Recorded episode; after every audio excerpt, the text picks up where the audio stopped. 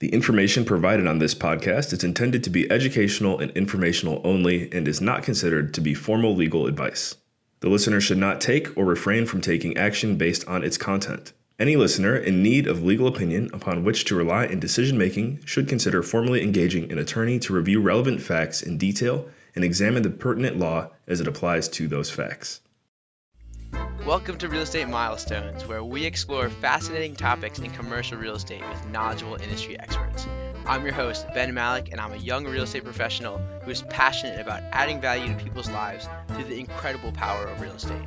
My goal is to help you discover what the heck is going on in the industry and how you can get involved. This is Real Estate Milestones, where your future in real estate lies just around the corner. Hello, everybody. Welcome back to Real Estate Milestones. Today, we got an awesome episode for you. We have Rich Fettke, who's the author of The Wise Investor, a modern parable about creating financial freedom and living your best life. He's a licensed real estate broker, active investor, and co founder of Real Wealth, which is, which is a real estate investment group that's helped over 60,000 members improve financial intelligence, secure passive income, and obtain financial freedom. So we got a, a lot to discuss today, and I'm very excited. Uh, so, Rich, welcome on the show. Thank you. Good to be here. Looking forward to it. Awesome. So the way I like to start every show is to say, what's your first milestone? And um, so yeah, if you could just tell us a little bit about your background and how you got to real estate, um, and touching on your first milestone, that'd be awesome. Sure. My first milestone for real estate happened about 25 years ago. I mean, what happened first was um, my wife Kathy, her dad um, was involved in an apartment building as an investor, and his partner sold that and called him up, or actually they sent him a letter and told him that they had sold it, and he didn't get that letter for a couple weeks after they sold it. So that limited his time to do a 1031 exchange. And so he was like, "What am I going to do here?" He reached out to his five different kids and said, I need to get a property. And if you can find a property, you can be my tenant and then eventually you can own it. So Kathy rallied, got out there. She found a property up in the San Francisco Bay, Bay Area where we were living. We had only been married just a few months then in 1997. And so we got this place. It was 4,200 square feet, beautiful place. Um, we got in there, but we looked at it and we're like, there's no way we can afford this mortgage payment and this rental payment. Uh, but we looked at the lower units and we're like, wait a minute, we can convert these into little apartments. So we converted these two lower apartments uh, and units into apartments. And then we even took the master bedroom that had an outside entrance on the second floor and we locked that off from the rest of the house and turned that into a unit. So early, early days of house hacking back in 1997. Wow. We put ads on Craigslist to get our tenants. And so that was our start as being landlords. And we got to live in the upper part of the house. It was beautiful and got to learn what it was like to collect rents and deal with tenants, which we didn't mind at all. It was great. We have one of our best friends in one of the units. Um, that at the same time, I was building a coaching practice and I built that up over the years and became very successful with that and had a thriving coaching practice. Then I signed a book deal with Simon and Schuster. I was giving keynote speeches all over the country and then I was diagnosed with melanoma, which is the most advanced form of skin cancer, which is not the worst thing in the world, but the doctors thought that it had spread to my liver. And they told me I, I had six months to live. So that was the impetus for us to get into real estate investing because Kathy was like, if Rich is gone, she was a stay at home mom at the time. And she said, if Rich dies, what am I going to do financially? So she started to seek out mentors and she found that the successful financial mentors were the ones who had made their money through real estate. So she got all excited about that. She said, I think I know what I can do. I know what I can do. It's real estate investing. Uh, thankfully, the doctor's diagnosis was wrong. Three months later, after several tests, uh, they diagnosed me. They said it was a false positive. They said I was cancer free. Um, the melanoma had not spread to my liver like they thought, but that was enough uh, fear and challenge and all that for um, Kathy to rally and find a way to make ends meet if I died. And that was real estate investing. So after we got the good news, we uh, did a cash out refi for that from that house. And we paid Kathy's dad back for what he put down. And uh, we acquired that house. And then we took the rest of the money and we bought five rental properties in Rockwall, Texas, which is a little north of Dallas. And that is what really got us into real estate investing, being out of state landlords. And then we started to have friends and family ask us how we were doing it. How are you living in the San Francisco Bay Area and, and buying properties in Dallas? And so we said, let's let's form a group, um, figure it out, and you know, show people how we're doing it. And that little group that we thought would be a little group today is grown to over 65,000 members today. Um, the company that we built is called Real Wealth. And that's what we do today. We help people get into investment properties around the country, uh, ranging from one to four units to multifamily, and we syndicate. And so that's what we've been up to the last 20 years and that's that was our uh, kind of the milestone so the milestone would have been that first property and then the second milestone would have been uh, that challenging diagnosis that got us to start investing out of state yeah well that's really powerful and i mean it's it's really interesting to hear how something that's clearly like a worst case scenario ended up being the starting the rest of your life starting like your passion and really yeah. invigorating the your ability to make an impact on the world. And it's um, you know, it's it's crazy how there's that silver lining. You might say like a maybe it's a gold lining at that point, but uh, that's, that's really amazing. yeah, I like that. Right, and it's uh, yes, yeah, so that's amazing. Well, um, I'd like to keep going from there. So, uh, you started investing out of state and and growing the group. Could you kind of tell us more how the group evolved over time, and then also how your real estate portfolio continued to evolve over time? Yeah. So back then, I was more like the chief support guy. I was building the website. I was getting uh, everything set up on iTunes when this new thing called podcasting came out in 2005. Um, Kathy had this small radio show that she started in San Francisco, and I would take the CD from that, convert it into an MP3, and then upload it to iTunes back then. So um, we had one of the first real estate podcasts on on Apple on iTunes, and that made our group grow so fast because all of a sudden we expanded our reach instead of just the San Francisco Bay Area and just family and friends and some clients up there. All of a sudden we were reaching people all over the world. And that's when our membership of Real Wealth, and we've al- it's always been free to join Real Wealth, and we've always provided our education for free. Um, the way we make money is I'm a real estate broker, so when we refer a client to another broker out of state, then we and they buy a property, we get a broker to broker referral fee, like any other real estate transaction. So we started to help more and more people do this, and the way we would find these brokers and property teams is usually would be Kathy. She would in the early days, she would go out on the road. Uh, first, she would research markets to see you know where the people go the money flows right? So it was like what are our emerging markets? Where are companies going? Where's healthcare going? Where's tech going? Where are people moving? And so we'd identify the market first. She'd fly out to that market and she would just go around and interview property managers. Um, what's it like around here? What are rents like? What are tenants like? What are your vacancy rates like? Um, what are the properties like? What are the costs of the properties? What's the price price to rent ratio? All this stuff and um and then once she and then she would also say do you know anyone out here who does fix and flips? You know do they fix, fix these properties up? And can you put a tenant in place? And then that's how we originally set it up. And that's kind of carried over to today. Now we have two property teams managers who go out and do all that work and they're very experienced. They've they've been flippers. They've you know been in the game. They're investors. And that's what they do now is they'll go out and they'll meet with brokers and property teams. They'll look at the properties, they'll look at the condition of their rehabs, or if it's new build, they'll look at the new build construction, they'll look at the neighborhoods and all that. And then if it's a a team that really seems to fit, and after we do our due diligence and background check and all that, then we will offer them to our members.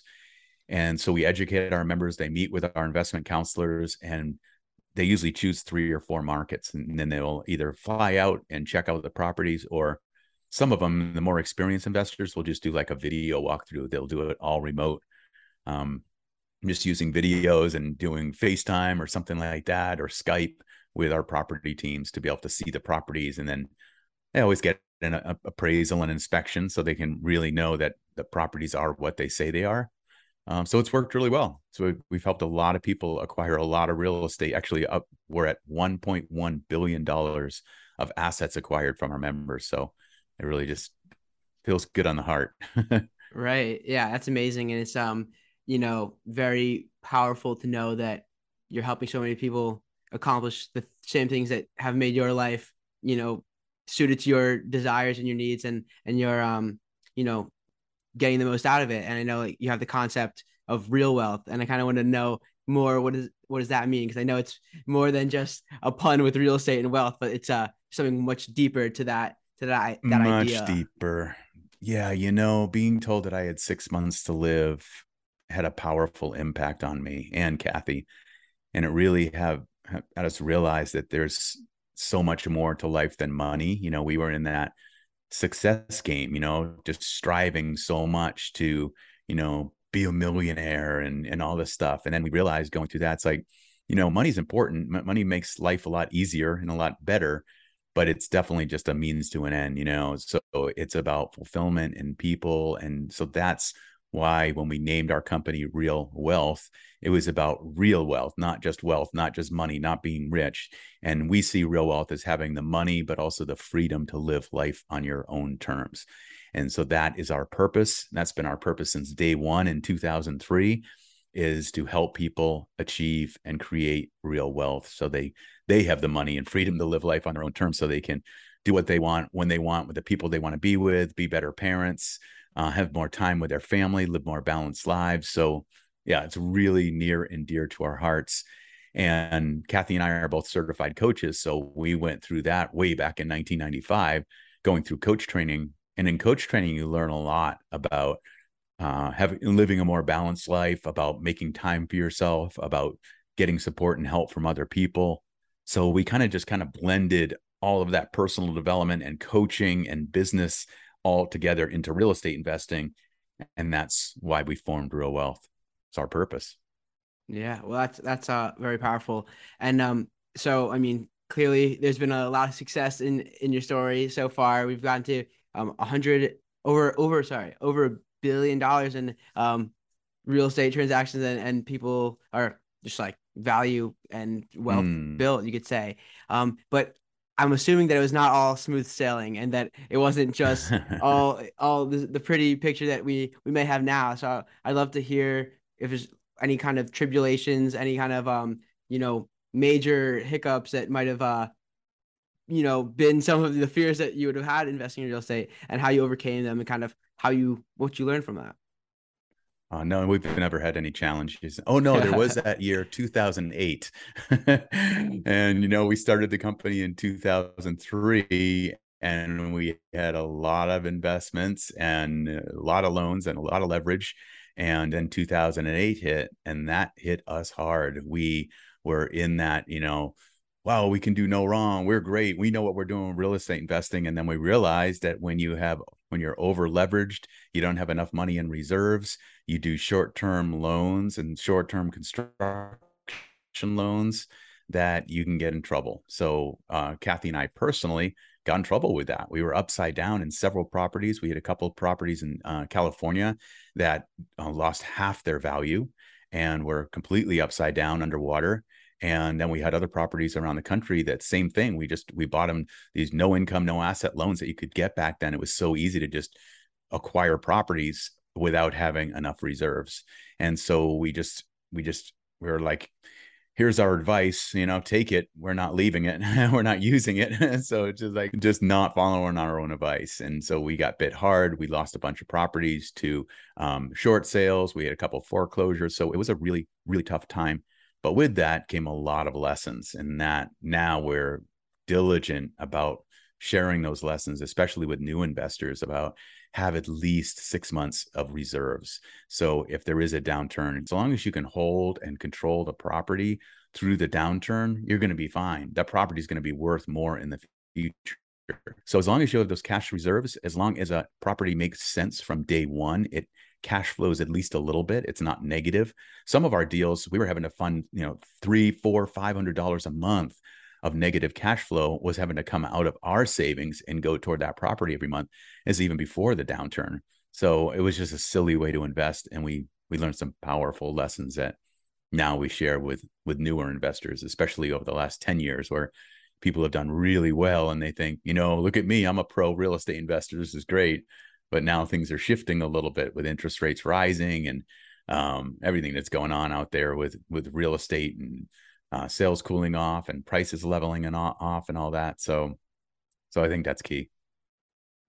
Right. Yeah. That's um. you know, definitely a rough time, but uh, I'm glad it didn't sour sour real estate, you know, for the for the long run that you were able to bounce back and um, you know, build back from there because I know when when prices go down and people are starting to not, you know, be as bullish on the market, that's probably where the most buying opportunities are because there's less uh, competition. Um, you know, prices are lower than they were relative to the same cash flow that you're getting. So, right. um, you know, it's definitely a powerful time to um, to have gotten into real estate, even though before it might, might have not looked as pretty in the at the time.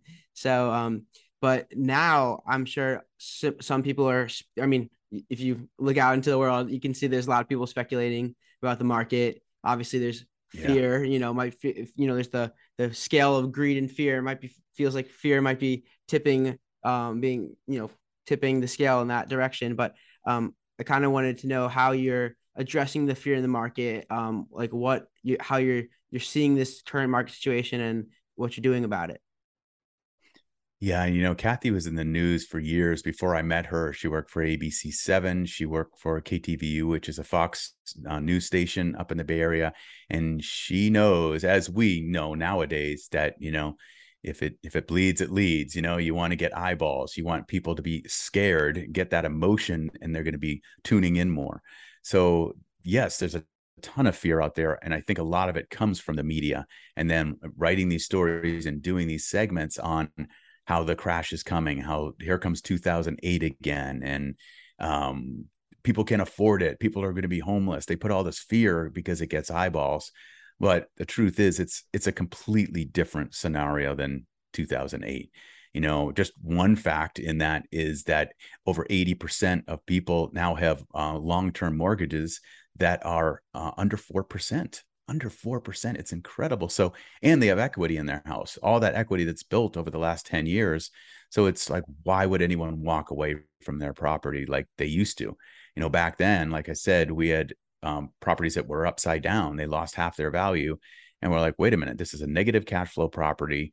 It we owe more than it costs. It's like, why don't we just do a short sale? Why do we want to hold this? And we have a, you know, an interest rate on it that's like 7% or 8% back then, you know, which seemed good back then. Uh, that's why there was such a foreclosure crisis. It was just too easy to walk away from those properties. Now people with all their built-in equity and their low interest rates, they don't want to walk away from the property. They're going to do everything they can to control it and and have that locked in. So I mean that, that's just one factor. Um, when you look at employment, employment's uh, um, unemployment's a lot better nowadays than it was then in 2008. Um, we don't have these major you know funders like uh, Lehman Brothers collapsing or anything. So it it really it's a different world, no doubt about it. It's just I think it's just what's happened with all the stimulus and all the money that's put into the uh, money supply, you know, and the Fed is trying to now pull that back. And by raising interest rates, I think a lot of people nowadays kind of have that PTSD from 2008, or they remember it, or their parents went through it, and they don't want the same thing to happen. So, so what do we do here? You know, I'm not going to buy, I'm not going to invest, and and there's a lot of fear. And what happens is when you have that fear, I think the best way to do it uh, for me and what when i used to coach a lot of people is i would start with breathing that deep deep breath into your belly through your nose and a deep breath out and it sounds a little woo woo or new age or mm-hmm. something but actually there's a physiological change that happens in our body when you take a deep breath down into your diaphragm you actually stimulate that vagus nerve that runs up into the base of your brain and that affects your prefrontal cortex it increases your heart rate variability and it is proven to actually calm you down, have you be more grounded, have you be more confident, have you be more solid. And so just a, you know, three, four deep, real long, slow breaths really can shift you out of that fight or flight mode, out of that fear mode into more calm, grounded, and sensible person and thinking that way and then after that you know it's sometimes it's the best thing what i like to do is just like there's that little voice in your head. I like to call it the gremlin. It's that little voice it's just like you, are going to fail. You can't do this. And it usually comes from our past and past experiences and it's trying to protect you from things that have happened in the past. It's trying to keep you safe from embarrassment and loss and failure and pain. So it's doing its best job to keep you safe, but it often overprotects. It often comes up this language in these stories that are not based on reality. It's based on the past and it's based on just really fear based. So after you take those few breaths, you just check in. And I like to close my eyes and just say, Hey, Gremlin, what's up? It sounds like you're on, you got something to say here. You know, my, I'm clenching my jaw. I'm tense. I'm getting snappy. I'm getting fearful. I think you might be here, Gremlin. What's going on? And it's amazing because that subconscious part of your brain will actually speak to your consciousness and say, here's what I'm afraid of. I'm afraid that you're not prepared. I'm, af- I'm afraid that you don't have enough cash reserves to last us out. And then you can say, okay, let's see. So I'm not prepared. So you, you need me to learn something. And then you can say, okay, what do I need to learn? And you can write down a list of, I need to learn this. I need to talk to this person, whatever. And then when it comes to the cash reserves, it's like, how, where are my cash reserves and how long will they, will I survive? And if I stop getting rent, on my properties and that money's not coming in how long can i what's my runway if you will? And so it's important to just to take that advice from the fear not let it control you or make you procrastinate or hold back or not take action. It's just tap into it calm yourself down get grounded listen to what it has to say and then kind of build that into your plans. When you're saying here's my goal here's where i want to go and then you can even say this is my goal this is what i want. Hey fear hey gremlin what do you have to say about this? Any concerns here? Anything, any obstacles that you think I might encounter? And looking at your obstacles ahead of time with a goal increases your odds of, of achieving that goal uh, a crazy amount. They've done studies on that where they take two groups. They have one group and they uh, their university studies. One group just sets their goals and they go after their goals for three months. The other group of people set their goals, then they all look at the obstacles and they discuss the obstacles obstacles they might encounter. In the group that it's something crazy, it's like 82 or 86% higher accomplishment rate of their goals than the group that never looked at the obstacles because they're prepared ahead of time. The, the second group, that obstacle might come up. And when it does come up, there's like, oh, I've thought about this ahead of time. Here's what I'm going to do because of this obstacle. And I'm going to keep pushing forward and I'm going to accomplish this goal. So it's a really, really cool process. Yeah, that's that's fascinating. And um, I on on that note, we're talking about kind of how we have fear in respect to the the goal that one has. I know we've talked about this concept of of real wealth. I know how a lot of this is infused in in your most recent book, which I I really like to to talk a little bit about. But but first, I've when I started getting into reading about real estate, I'd, I'd always go for these um to, for nonfiction books, and it was like how to do it, like like technical skills, like just different ideas and tax yeah. strategies and whatnot. And um, at some point, it's like, wait, like, what do I do with all this? Just like so much information. And um, I was like, okay, I need a fresh, I need a breath of fresh air. I need to read like a fiction book. And I read um, a book by C.S. Lewis uh, called Out of the Silent Planet.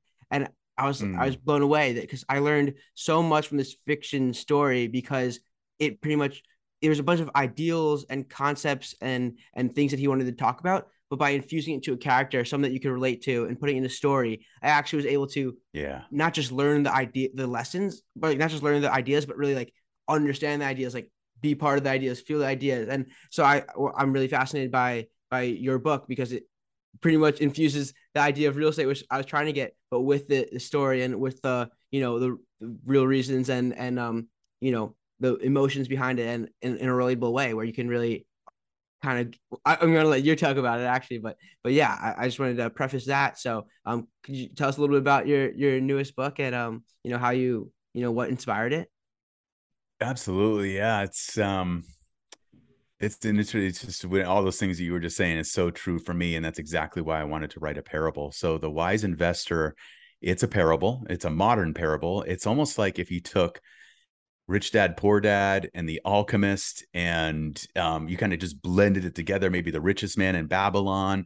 You know, you weave these in, The Go Giver. So it's that type of book where it's a story that runs through it. And the reason I wrote a parable because you know there's so many awesome books on investing, on improving yourself. You know, so many great nonfiction books, and I've read hundreds of them. What I the reason I wrote a parable and a story is because a story emotionalizes that information and it connects with us on a deeper level and it always has for thousands of years human beings have connected with stories. I mean look at the bible right? Look at what jesus said look at what um, the buddha you know all that. They always there's always stories aesop's fables you know going way back. And so that's why i wrote a story because i wanted to, to connect with people emotionally where they can get that information. That information you know today is the best time in history for accessing information. So you can find that information in so many places.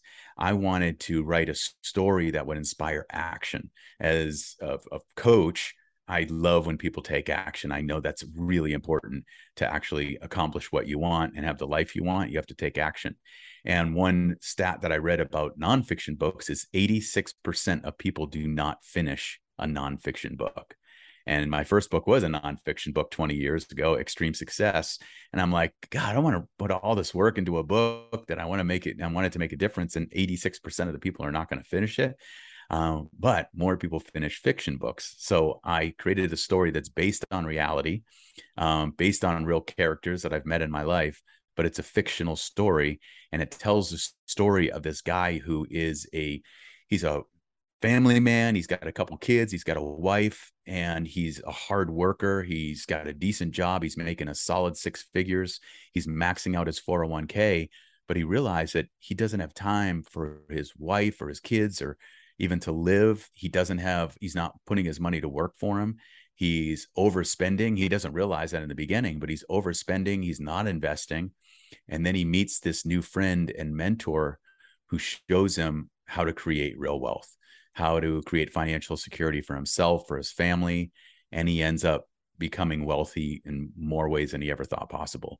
He and I don't want to do too many spoiler alerts here, but it basically it it follows the story of this guy Ryan Brooks and his wife Carissa and his kids and the mentor he meets and his wife. It follows the, their story over 5 years and it's a really quick read. It's a I'm really I love the story. I'm really happy with how it turned out but it, it's kind of compelling and it keeps you going. And there's these lessons that are woven into it. So by the end of the book, you walk away with some real strong mindset shifts and lessons about investing, uh, investing in business, investing in real estate, about assets versus liabilities, about how the wealthy people operate and how wealthy people think compete, compared to poor people, and not just poor people financially, but people who are poor in life who don't have time for their lives or their family or, or their health. So all that. And so that's why the subtitle's a modern parable about creating financial freedom and living your best life, because it's kind of like all of that. It's about financial freedom, but also really the most important thing is living your best life, which I think that's what we all want, right? Right. And yeah, I mean, I'm a, I'm a philosophy major in school, which is uh, pretty much a study nice. of what's the good life, you know? And so I definitely, um, maybe part of what drove me to real estate is the, the freedom to explore that and to really understand that and um you know make time for the things that that matter. And uh, i'm glad i'm starting at 21 so um have a, a long runway where compounding you got a long one right? And, yeah, yeah, exactly. So but and what i'm sure I, uh, you learned in philosophy right? That it's like what when you really when people are really happy it's when they are moving toward their purpose when they are moving toward important goals when they're actually accomplishing and growing and improving. That's when we're happiest uh, you know, just seeking to sit on the beach with a drink and be around lazy and stuff, that really that's been proven not to make us happier. You know, it seems like that that's the good life, but the good life is really giving back and making a difference and having a goal and getting better and being time with people and other humans and friends. So that's the good life.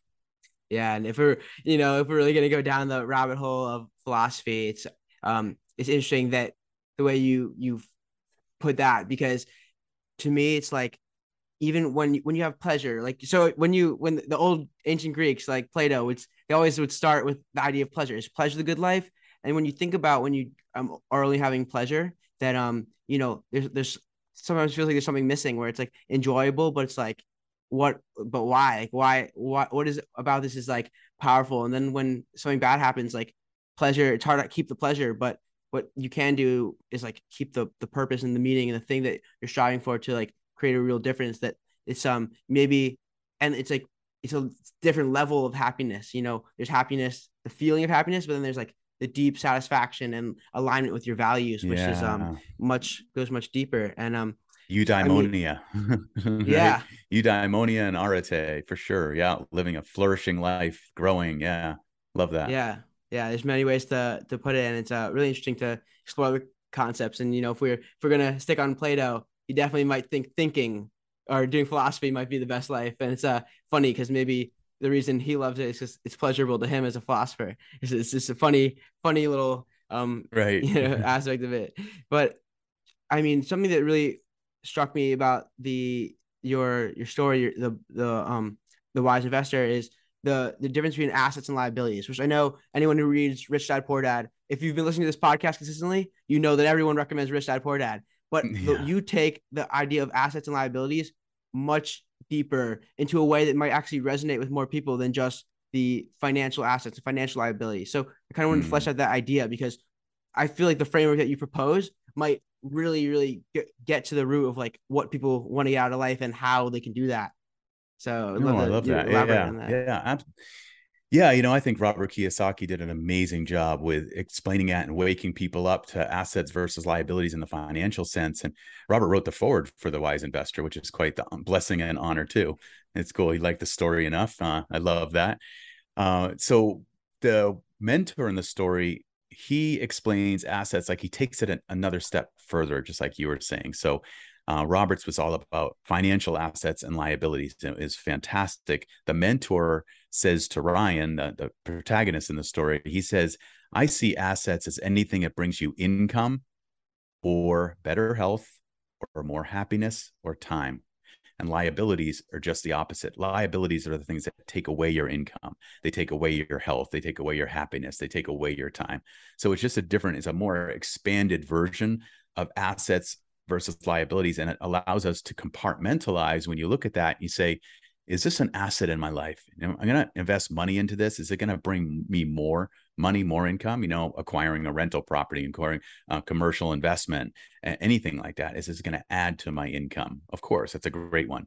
Um, but could be the happiness side of things. You might look at a person in a relationship in your life and say, is this an asset or a liability? Does this person add to my life? Do I add to their life? Do we make each other better? Do we make each other feel better? or are they a liability are they kind of toxic are they kind of a complainer are they hard to be with are they negative you know so you have to start to look at that and say you know even with your relationships is this an asset is this person an asset or a liability and if they're a liability then it's time for a talk with that person that you they need to shift if they want to hang out with you and be around you and if not then you have to kind of remove those liabilities uh, to live a better life and so you can do the same thing with health you can look at things you know is this going to improve my health or take away from my health? Is this going to improve my time? You know maybe it's hiring someone for your business hiring an assistant hiring a bookkeeper uh, that could be a real asset that's going to free up your time.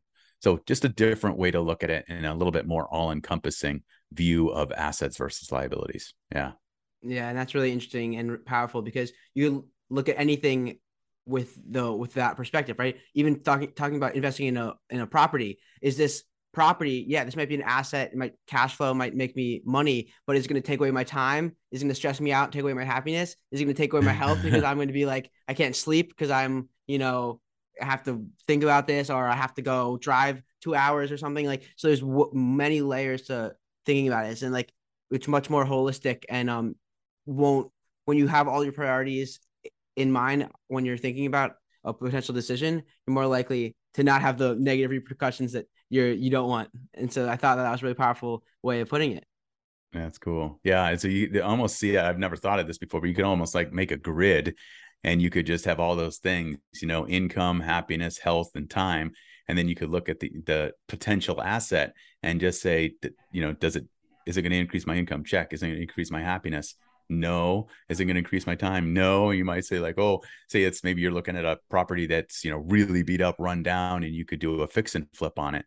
And you might say, yeah, this could increase my income, but is it, is it going to increase my time? Is it going to increase my happiness? You might be like, not for me. For some people, they that love the fix and flip game, you know, but for, you know, someone who's a busy professional or they have their own career, it'd be like, well, that might not fit in the asset category for me. Yeah. Yeah Yeah, I know. It's definitely um there's many ways to do real estate where passive investing might actually work in terms of I don't have to think about it. So it's not time, it's not happiness, or because you know, I'll be able to accomplish my yeah. goals without taking away from the things that make me happy. So yeah, it's just like it's crazy that you could think about a lot of different things in that framework. So very powerful. Um, so one last question before the lightning round. I was interested to hear where you are. Um, you know, you talked about at the beginning about finding emerging markets and kind of you know how your approach to investing that way. But I wanted to think like, what are some markets that you um, see opportunity in, and kind of like a little uh, fleshed out a little bit more how you approach that. Yeah, we're you know most most of our you know Kathy and Kathy and myself where we have most of our investments and where we're still investing and where we're guiding our members to invest is more in the south, the southeast. Um, we're actually starting a, a second fund of single family properties, one to four units. We just closed one out. We had it running for about five years. We recently sold all those properties. You know, we raised the funds through investors, uh, teamed up and partnered with investors. We raised the funds and we acquired a acquired a whole bunch of single family properties that were cash flowing. Um, so it just made it very passive for the investors. They just got to invest into it, and then they get their return later. And then when we sell all the properties, they share in the profits. So we just started a second um, larger fund of single family properties in the Houston area mm-hmm. because Houston is continuing to grow. People are moving there. The um, uh, it's actually still appreciating. The price to rent ratio is really solid. So that's why we're doing. So we're focused on Houston right now for this single family fund. And so Kathy are invested in that with our members. And but some of those other southeast states, um, um, we have a bunch of properties and property teams in Florida, all over Florida, from Orlando down to Jacksonville and Tampa, um, all over Florida. And we have stuff in Indianapolis and North Carolina, um, Pittsburgh, Pennsylvania, um, in the Houston area, the Dallas area. Those are the main those are the main areas where we're investing and our members are investing. Awesome. Yeah, I appreciate you sharing. And yeah, definitely a lot of good trends going on in many of those areas that I've been aware of. And um, you know, definitely a little more friendly to landlords in California, if I had to guess.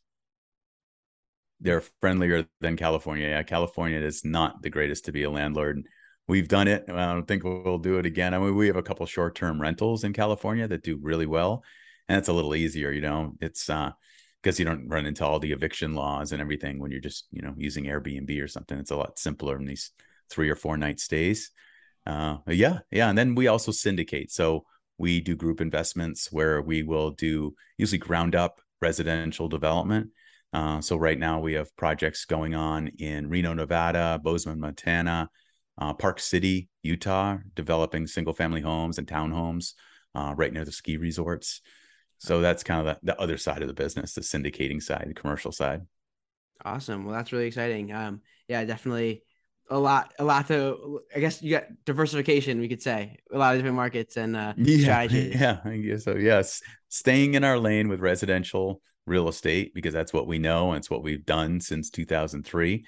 Um, but you know we have friends in self storage who have you know thousands of self storage units all over the country. We have friends in multifamily, commercial, you know, triple net leases, short term rentals. They specialize in. So I think the most important thing is there is like pick your lane and stay in it, become an expert, really understand it, and know what you're doing. Be a very skilled, wise investor in those and then slowly expand into something else if you want to try something else. But uh, don't get too far out of your lane. That's one thing that we've learned because we tried to jump into multifamily, just like, oh, this looks so easy, and then realized how challenging that can be if you don't know what you're doing. You have to really have a good mentor. You have to long track record, um, and kind of start smaller, start with partners. So we we decided years ago to just stay in our lane, do what we do well, and that increases your chance of uh, of not losing money. Great. Well, that's great advice. And so, you ready for the lightning round? Yeah, let's do it. Awesome. So, first, what superpower would you want if you could choose any superpower?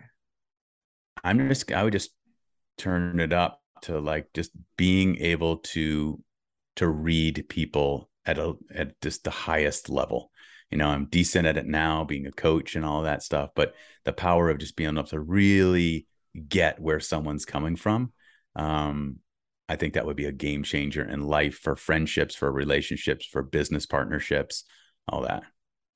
Great. Yeah. And that tends to be the hardest question, even though it's supposed to be the simple one. But um, what's your favorite book or what's the one that's helped you the most besides the, the cool, the great ones that you have? right. Um, you know, there's been so many, you know, I'm going to, I'll, I'm going to give a different answer here because there's been so many amazing books that have changed my life. Um, but I subscribe to optimize.me and optimize it's it's free it's amazing this guy brian johnson he does these summaries of the greatest books ever written and uh, everything from personal development to spiritual teachings and all this stuff and he boils these books down into a six page pdf and a 20 minute audio and you have access to all these and so he gives you just the biggest ideas and he does a great job at it of these amazing books. And so it's almost like you can read one of these great books that you hear so many people talk about and you can get it done in 20 minutes. And then if it's really speaks to you and you're like, oh, that's that sounds amazing. This book's great. This philosopher's note has been amazing. Then you go buy the book. I've done, I've probably bought, you know, 40, 50 books because I've heard them from Brian summarized and I'm like, oh, I want to get this one. But I've probably listened to three or 400 of his philosopher's notes on all these books. So I'm going to go with that one. His favorite thing I've done is optimize.me for books. Awesome. Well, that's a, that's a great one. That's interesting. I'm definitely gonna check it out. So yeah, what motivates you to continue every day? I mean, my family, number one, I have two daughters. I have a two and a half year old grandson now. Um, you know, family drives me. I just, I, I love my family and my purpose drives me. I got very clear on my purpose about 15 years ago that I just love to help people get the most out of life, to become their best selves. When I was a coach, I noticed that's what fired me up. I did a lot of work on it to find my purpose. And it was just like whether it's taking someone out rock climbing for the first time and see them break through their fears and make it to the top of a climb like just that and seeing them elated and so high on it i literally get teary-eyed when that happens and um, but it can also be our purpose at real wealth. When we help people create real wealth and we hear their stories and we interview them and they say here's where i was that was it was really challenging. Here's what i did. I acquired these investment properties and here's the things i put in place in my life and here's where i am now. And they're so much more fulfilled and so much happier and everything. That's that's my purpose. So that that drives me. It drives me it drives our whole team Great. And what advice would you give to someone who wants to follow in your footsteps? Oh, don't. no, you can end up getting hurt. Um, I'm thinking of my adventure sports that I love to do. I'm just uh, a little bit of an adrenaline addict, but um, I, I, would say, just you know, in, in all seriousness, um, my philosophy is that when we get better, everything around us gets better. So that's exactly my focus is continuously getting better. And you know you hear this a lot about become a better version of yourself and all that and it's almost a meme nowadays in social media. Um, but i really step back and take a look at it and say like okay what version am i today? You know i drive a tesla and it's constantly coming up on my on the screen. It says a new version has been updated. You have a new version of software in your tesla and it's always a little better and so I was thinking about that for myself. I'm like, what version am I? And I, I just started to think about it. I'm like, oh, okay, I'm version 58.6 right now. You know, so it's like, what's mm-hmm. version 58.7 going to be? What's version 60.0 going to be? So I think that's the key is always looking at how can you get a little better, improve. It doesn't have to be huge changes, but get a little better every day. And that includes learning, and includes balance, all those things. And I wove a lot of that into my book purposefully because that's if, if I was going to give advice about you know following my footsteps, it's it's that is don't just follow in my footsteps, follow in the footsteps of the Stoics and and you know uh, anyone who's done anything for personal development or philosophy, uh, who's really reflected on life. It's like work on yourself, become a better human. Great, yeah, definitely can corroborate that. Um, Marcus Aurelius and uh, you know Aristotle, they all they all talk about the same same themes. It's the same human condition, and when you yeah. read, if you want to learn something new, sometimes you got to read an old book, and um, it's really it's really fascinating. yeah. I love that. Yeah. So since I put you on the spot, I want to give you a chance for revenge. So ask me anything you want to know about me. Oh, um, when are you going to write your book? Uh, so that, that's funny. So the the book writing process is an is an ongoing endeavor. Um, so yeah, it is. I I guess uh, you say I've already started. Um, what I'm doing so far is I'm journaling every day to um, keep track of my thoughts and you know have something to build upon as I as I flesh out my ideas and how I view the world and um you know what lessons have been powerful to me and which ones um nice. I want to you know share with the world and I that I think can help people because I'm I'm very motivated by helping people as well. And um so I mean yeah when I'm thinking about it I do want it to be a story as well. So if people can resonate and that the ideas Ooh, can nice. sink in you know? So that's what I'm thinking but maybe it'll be in the the form of a memoir. Um the one thing is I is love it. Yeah. Yeah the, the one thing I was considering considering is if I wanted to write one now, it's like, what can you learn from a 21 year old? Because then it would like embrace the fact that do I really have, uh, you know, people who would re- be reading it would have a lot more experience or the same amount of experience, but maybe something about, um, you know, how do I think as a 21 year old? Maybe that can shed some light on the, the experience of someone who's who's been through more, maybe double that or, or triple that. So, um, yeah, I definitely have to consult some other people and, and compare notes. But that that's one idea I've had. That's great. Well, it's the old line, you know, a goal is a dream with a deadline. So you have to give some thought. It's like, is it going to come out three years from now, five years from now, 10 years from now? You know, you put some, put it, you got to put a flag in the sand and say, I'm going to have my book done in three years or, or five years, but got to have it. If it's like, I'm going to do a book someday, you're going to, you're going to be, you know, 61 and saying, yeah, I'm, I'm still working on it.